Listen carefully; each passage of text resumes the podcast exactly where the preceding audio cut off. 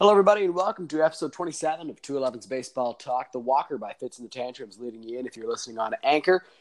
Today's episode features a very special guest, and we'll get into that in Wait a minute, moment. aren't, aren't people tuning in to hear us, Dylan? Isn't that No. why you tune into this one? Well, perhaps. I mean, we are quite entertaining. but in this episode, we have an incredible special guest, and I had a great interview with him, so we'll get into that in just a moment. But here's what Chris and I have on the menu for you today. The Blue Jays signed former Blue Jay Ben Revere, uh, and we'll get our first impressions of Vladdy in. That is short, isn't it? But that is short because we have Dan Shulman on the broadcast or on the podcast today. Uh, Dan is a play-by-play announcer for ESPN, Sportsnet. Uh, he also does some college basketball work. I'm sure you all know who Dan Shulman is. Um, pretty big deal. We were super excited to have him on the podcast. The interview was just amazing, so we'll get into that in just a moment. But how are you today, Chris? I'm good. I'm really excited to hear what Dan has to say and then to hear his take on some of the uh, the questions you had ready for him. Uh, super big get for the podcast, so that's exciting, and uh, and I can't wait to hear it. And I'm actually really excited. This is our first like post Vladdy actual played major league games podcast, so It is indeed. excited to touch touch on that a little bit too today. And that is what we will do after the Dan Shulman interview. But let's get right into things. The Blue Jays this week signed one-time Jay Ben Revere to a minor league deal. Uh, the 30-year-old Revere last played in the big leagues in 2017 with the Angels and has bounced around since, unable to stick on a big league roster or unable to get onto a big league roster. So I ask you this: When is it time for the Blue Jays to part ways with Socrates Brito and call up Anthony Alford, Jonathan Davis, or Ben Revere? Four weeks ago. Four weeks. Four ago. weeks ago, it was time to part with Socrates Burrito, but for whatever reason, Socrates, and maybe it's the name, is sticking around. Definitely but uh, but it is it was long ago that that should have happened, and and whether Ben Revere is the person for that role or not, I suspect not. Uh, he, it is important that there are other people out there, other prospects out there. Interestingly enough, uh, when Cavan Biggio hit his major big home run yesterday, he was playing right field. So Hmm. yes, so that is That's a interesting. moment. Things that make you go hmm, and that is one of them. Uh, and perhaps he's close. I don't know. Uh, but Socrates is not the answer. I think the Blue Jays are aware of that. I think they do know that. I, I think they've gone way too long with him. I'm not sure why. Uh, but I do think they know that that he's just a placeholder for somebody coming in. And I did mention it in the interview with Dan Shulman, as you'll hear, but uh, Scott MacArthur had a great tweet on the weekend. If Alen Hanson is here to bunt, why is Cavan Biggio not in the big leagues?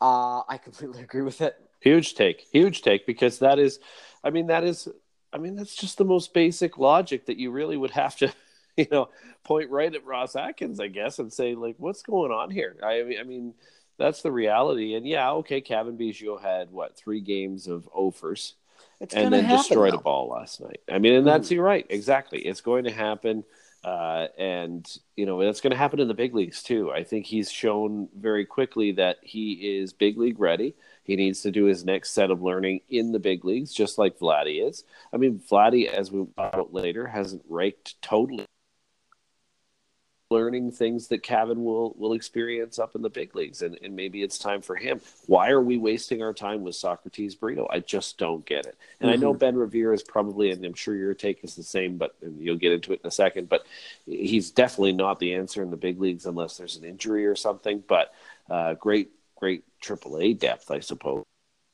Time to move Socrates for sure.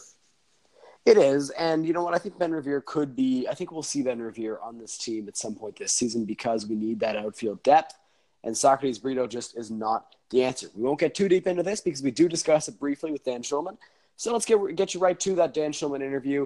Uh, tremendous interview with him. It was great to have a chance to sit down with uh, a guy with as much baseball He's a legend. knowledge, yes, as he has. And without further ado, here is my interview with Dan Shulman.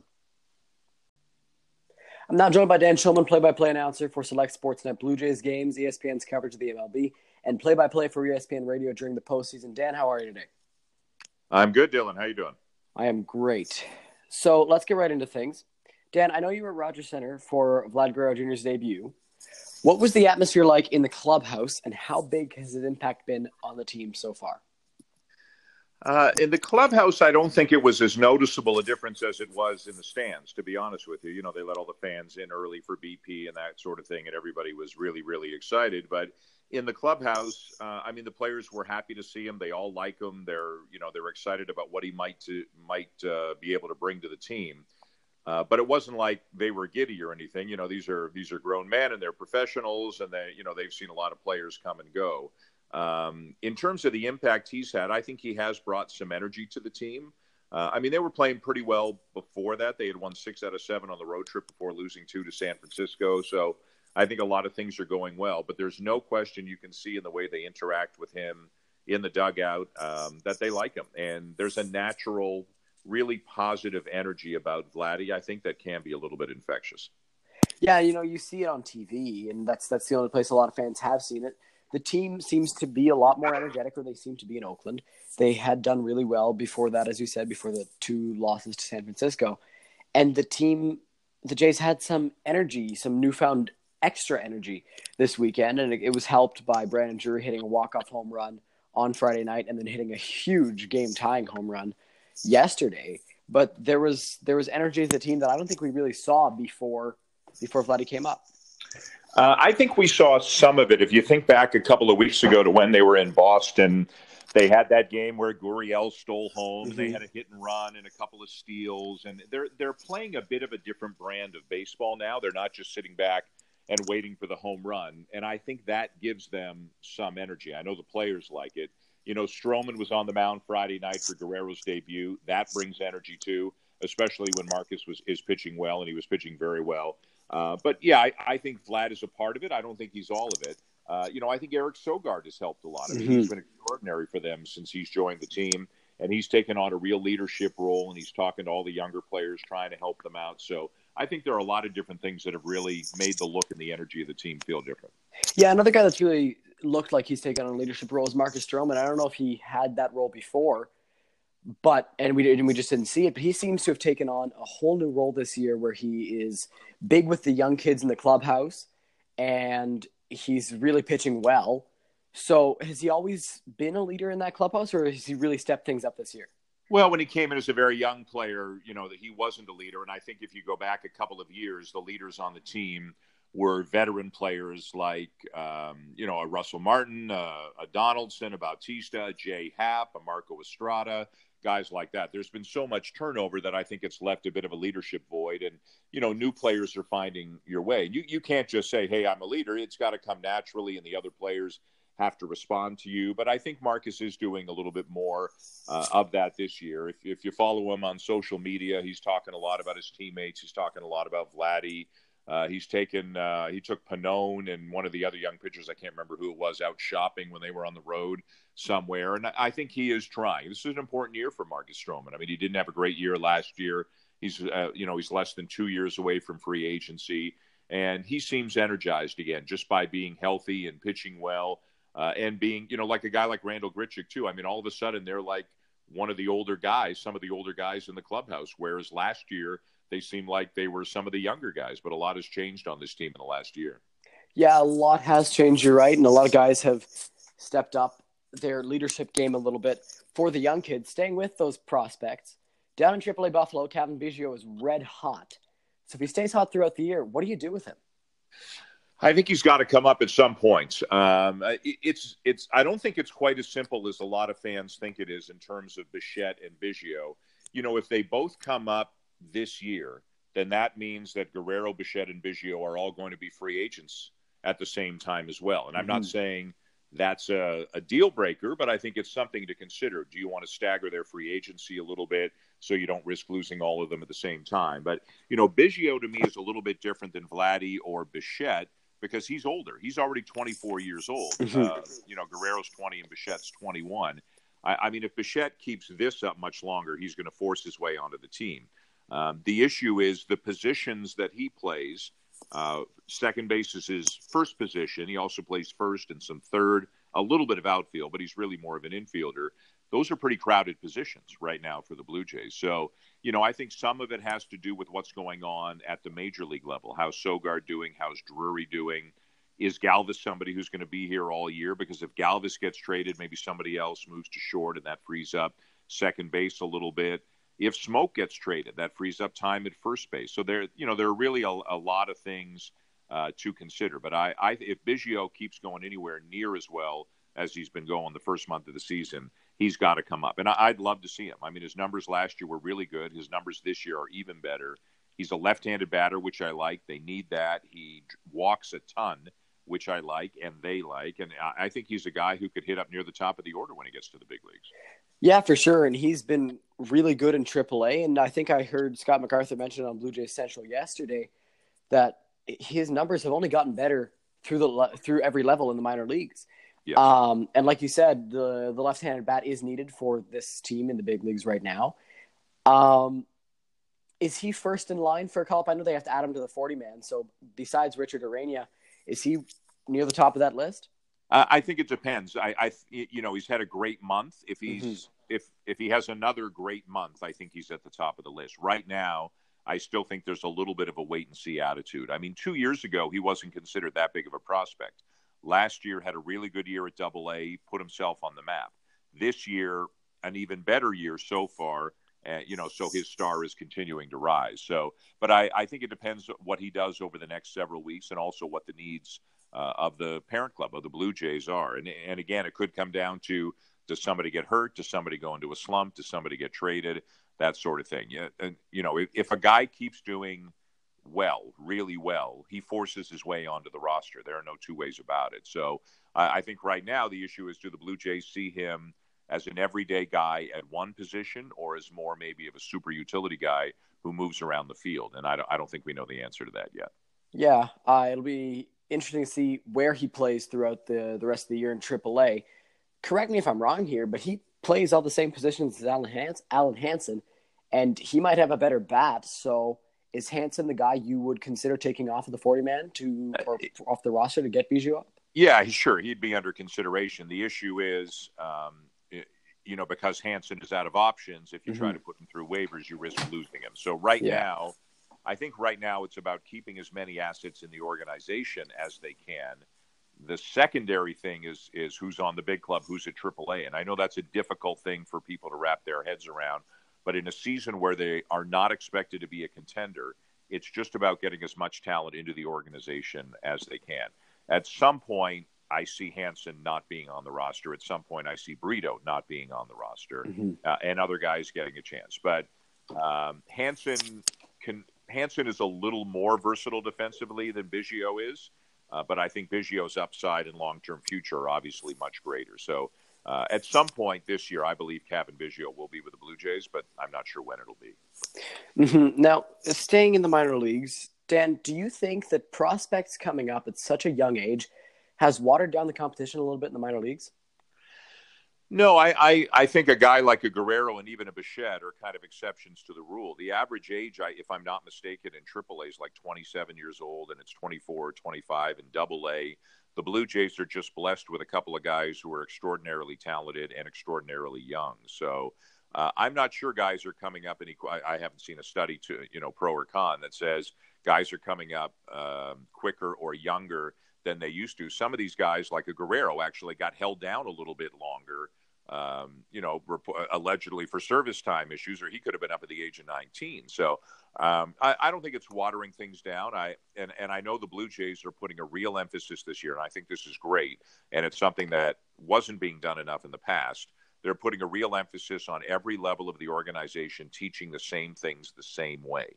So as the players move up through the system, uh, they know what's expected of them. They know how it's going to be taught to them, and when they get to the big leagues, uh, that you know that plan and that mindset are already in, in place. So um, I, I, think too that Mark Shapiro um, is an executive who kind of errs on the side of caution, and he doesn't bring players along all that quickly. I think he likes to really, and, and Ross Atkins too, they like to really see guys have success at one level before they go to the next level. So uh, I think, if anything, the Blue Jays are a little bit cautious in how quickly they bring guys along.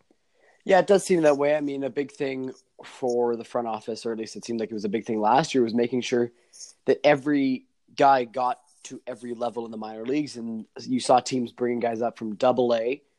The Blue Jays weren't like that. They sent Vladdy to triple A, and obviously that was because of service time, but they have moved people up from Double A to Triple A, and they they want to make sure that they get their full development at every level. Like they, Yeah. they get their maximum development in the minor leagues, and that's that's great. So, you know, I don't know if I don't know how it could be watering down the minor the minor league competition, but I, yeah, I think what they're trying to do is they're trying to make sure that when a, a prospect comes up to the major leagues, hopefully he's there to stay, that he's, Mhm. he's ready to be there, that they don't have to go up and down, up and down with him. Now, some guys like a Richard Urena kind of get caught up in that numbers game, and when they need somebody because Urena's got options, he goes back down.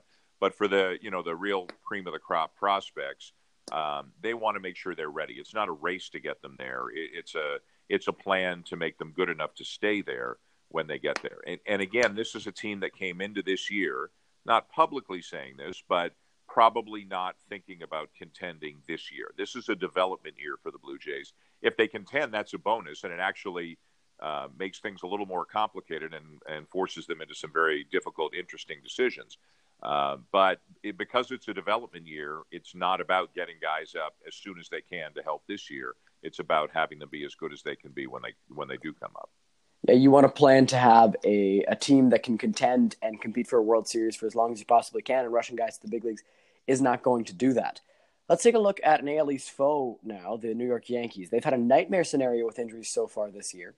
So, in your opinion, what do you think the Jays need to do to avoid a similar scenario with their next wave of talented prospects? Uh, well, I think some of the, you know, sometimes injuries are just freak things. Um, Mhm. And what's happened to the Yankees this year has been unbelievable. You know, every team has a training staff or a high performance department or whatever they want to call it. So uh, the Yankees are just the team this year that are snake bit. The Blue Jays have had more than their fair share of injuries the last couple of years, and they've had some this year, but but I think it's a reasonable number of injuries. I, I think all you can do is is um, stay on top of the players and keep working with them in terms of their training regimen. That they're you know not just lifting weights, they're working on agility and flexibility. They're getting their rest, they're hydrating, their their nutrition is good. You know, again, some things are a fluke. If you get hit by a line drive like Nate Pearson did last year and you break your arm, there's nothing you can do about it. Mm-hmm. Uh, Marcus Stroman tore his ACL, like the Matt Shoemaker play. I'm not sure there's anything you could do about him tearing his uh, his ACL in a rundown. That's just kind of a fluke thing. The ones that concern me are when you see a team that has just a ton of like strained hamstrings, obliques, calf injuries, like pulled muscles. To me, those should be more avoidable and should be the kind of thing that you can help players train with in order to reduce the chances. But you're never going to eliminate injuries, and and Mhm. without question, some of it is just a case of luck. Yeah, and there are some freak injuries. Like I forget who it was in spring training that hurt something in their back by cooking chicken. Maybe I I can't it was, remember who it I was. think that was Joe Yeah. Kelly. Yeah, I mean- not- but yeah, there's there's so many freak injuries, and it seems like the Jays have a good staff up in the big leagues right now to prevent those pulled muscles and uh, things like that. hopefully i mean they, they've really you know increased their staff exponentially in the last three or four years their training staff and they have a full-time staff down in dunedin at the minor league complex which is currently being renovated to go from one of the oldest in baseball uh, to what we hope will be one of the most modern and extensive in baseball. We won't see the, the fruits of that labor until we go down there for spring training next year, but they're redoing the whole complex down in Florida. So when a player gets hurt, he goes down to Dunedin and, and he trains down there. So, uh, you know, they're trying to do all the right things. They're spending a ton of money, putting a lot of energy into it, uh, and it's tremendously important. It, a team like the Blue Jays needs their guys on the field if they're going to have a chance to compete. Yeah, and it seems like the uh, the Blue Jays front office, Mark Shapiro, Ross Atkins, are really working hard, as you said, to make the Blue Jays one of the most advanced teams in the league in keeping guys healthy and analytics and stuff like that, which I think is great to see. And they're they're moving with the game because the game is changing and it's not a it's an analytics game now, and the Blue Jays are moving with that, which is great to see.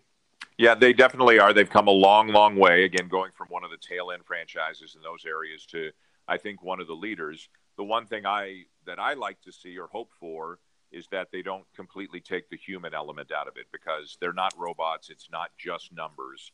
Um, you know how a player feels, putting him in a good position to succeed, uh, having good coaches and a manager who make him feel good and and know how to reach that player. Those are all real things. So that these are human beings, just like the rest of us. And I, I think the the staff is good that way. I think Charlie Montoyo is really good that way. I think he's a nice blend of understanding and using analytics, but also having that human touch. And and you know we've seen at times in games the style of baseball that he's played is not really what the analytics department is uh, is in favor of. You know, moving runners, a bunt here, a steal there, steal a home, whatever. Uh, you know, Charlie will try some different things, but I think he's got a really good human touch to him, and I think that's great because you know he's often a go-between between the front office and the players. And I think if they can blend the analytics and the human element, they'll be in good shape. Yeah, and I was about to bring up Charlie Montoyo as well because he is he works with analytics. He was a Tampa Bay he was a former Tampa Bay Ray, right? So he he understands analytics, but he does have a great human touch to him. Like you said, he's great with the players and they seem to all love him and he understands how they feel. So he is a perfect blend and I think that the Jays front office did a good job in getting him and not someone that that would focus too much on analytics or not use them enough. So finally, taking a look at the 40 man roster for the Blue Jays, it's becoming a little clogged with guys like Socrates, Burrito, placeholders, if you will.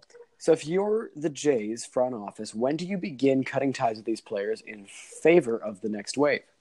Well, the the it's a vague answer, but it depends. It depends on everybody. Like we talked about Biggio before. You know, if he hits 150 over the next month, then you put that on hold for a bit. If he hits 350 mm-hmm. over the next month, then you may have a decision to make. But um, changes are coming. I think Biggio will be here at some point this year. I'm not 100% sure that Bichette will be, but I think Biggio will be. Um, you know, David Phelps is going a reliever. I think he'll be on the team at some point, coming back from Tommy John, so he'll have to go on the 40 man. Um, Ryan Borucki is, but when you go on the 60 day DL, you're not on the 40 man. They'll have to get Borucki back on the 40 man to get him on the team. So I know those are a couple of pitchers I just mentioned, but yes, moves are coming. And and listen, if Brito's whatever he is, two for 31 or something like that, if he keeps struggling, then at some point we're going to see Anthony Alford, although Alford hasn't hit very well. No. You know, and, that, and that's why the answer is it depends. So, you know, you got one guy hitting like Biggio, you got one guy hitting like Alford, two very different situations. But at some point, I would expect to see Alford or maybe even Jonathan Davis uh, get a call up to the big leagues to get a look if Brito keeps struggling. And and I agree with you. I think Brito and Hanson are not likely to be here the entire season. I think at some point this year it'll be players who are in the farm system now who will be taking their places on the major league roster. Yeah, and everyone tends to bring up Anthony Alford when uh, when they think of an outfield call up, but Jonathan Davis is kind of going under the radar. Yeah, he he didn't hit well in the big leagues last year in September, but he hits well in the minor leagues. He's got speed. He plays a plays a good defensive game.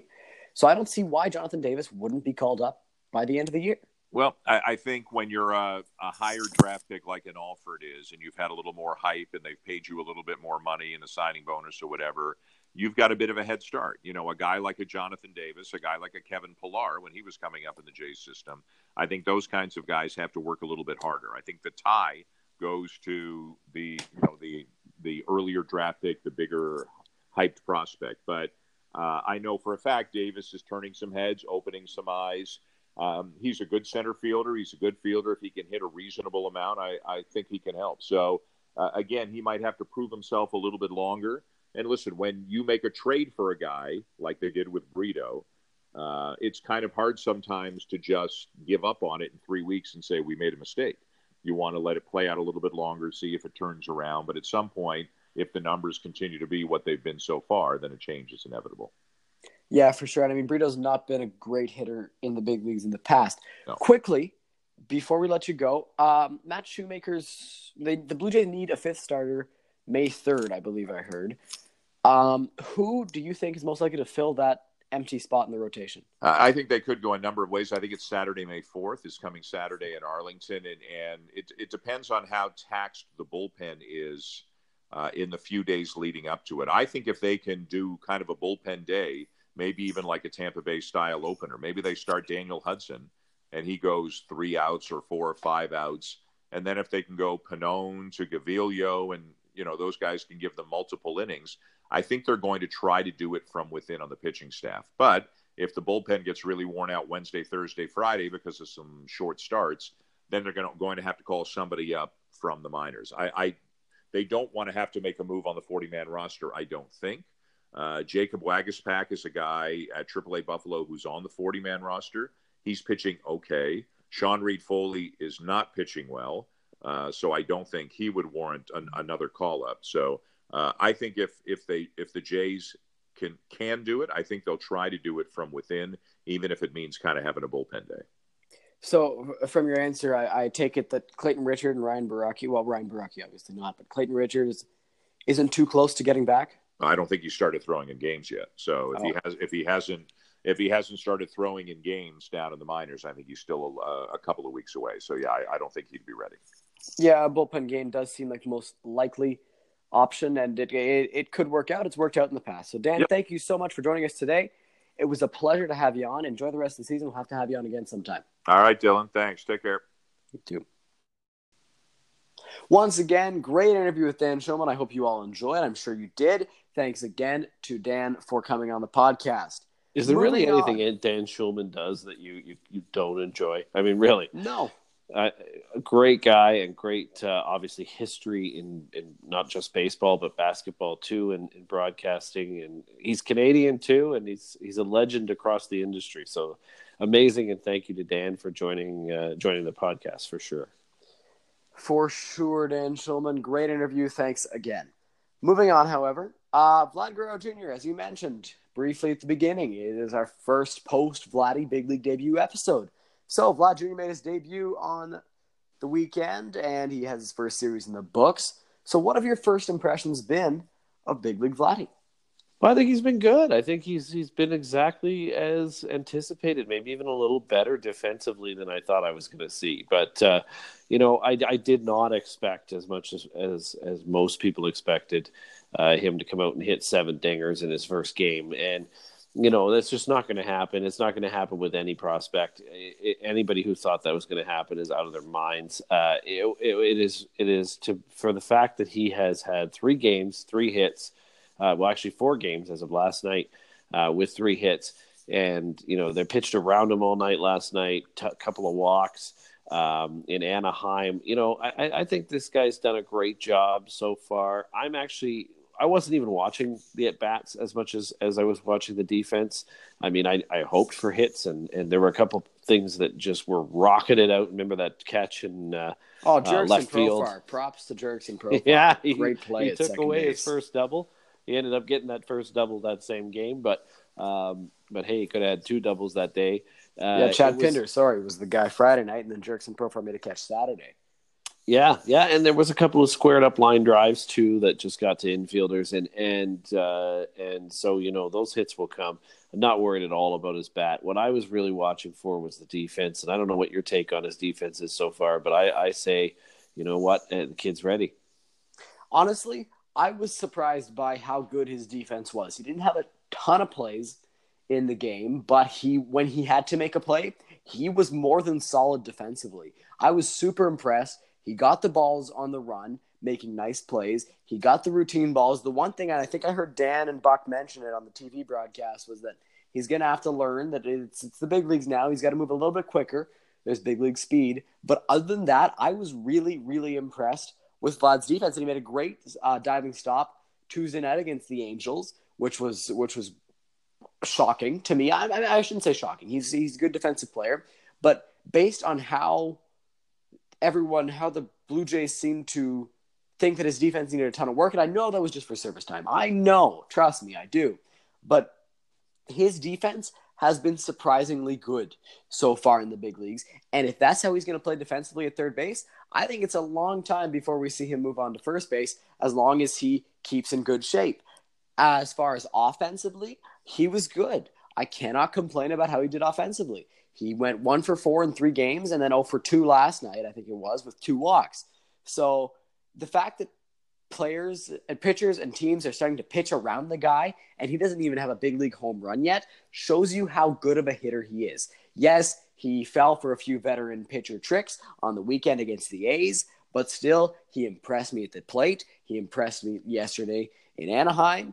Defensively, he's been stellar. And I don't think it'll be too long. I think by next week's episode, Vladdy will have hit his first big league home run. Yeah, I agree, and I think that that you know there was a lot of pressure there. I mean, Dad was there. Mm-hmm. Dad's a Hall of Famer. Dad was there all weekend.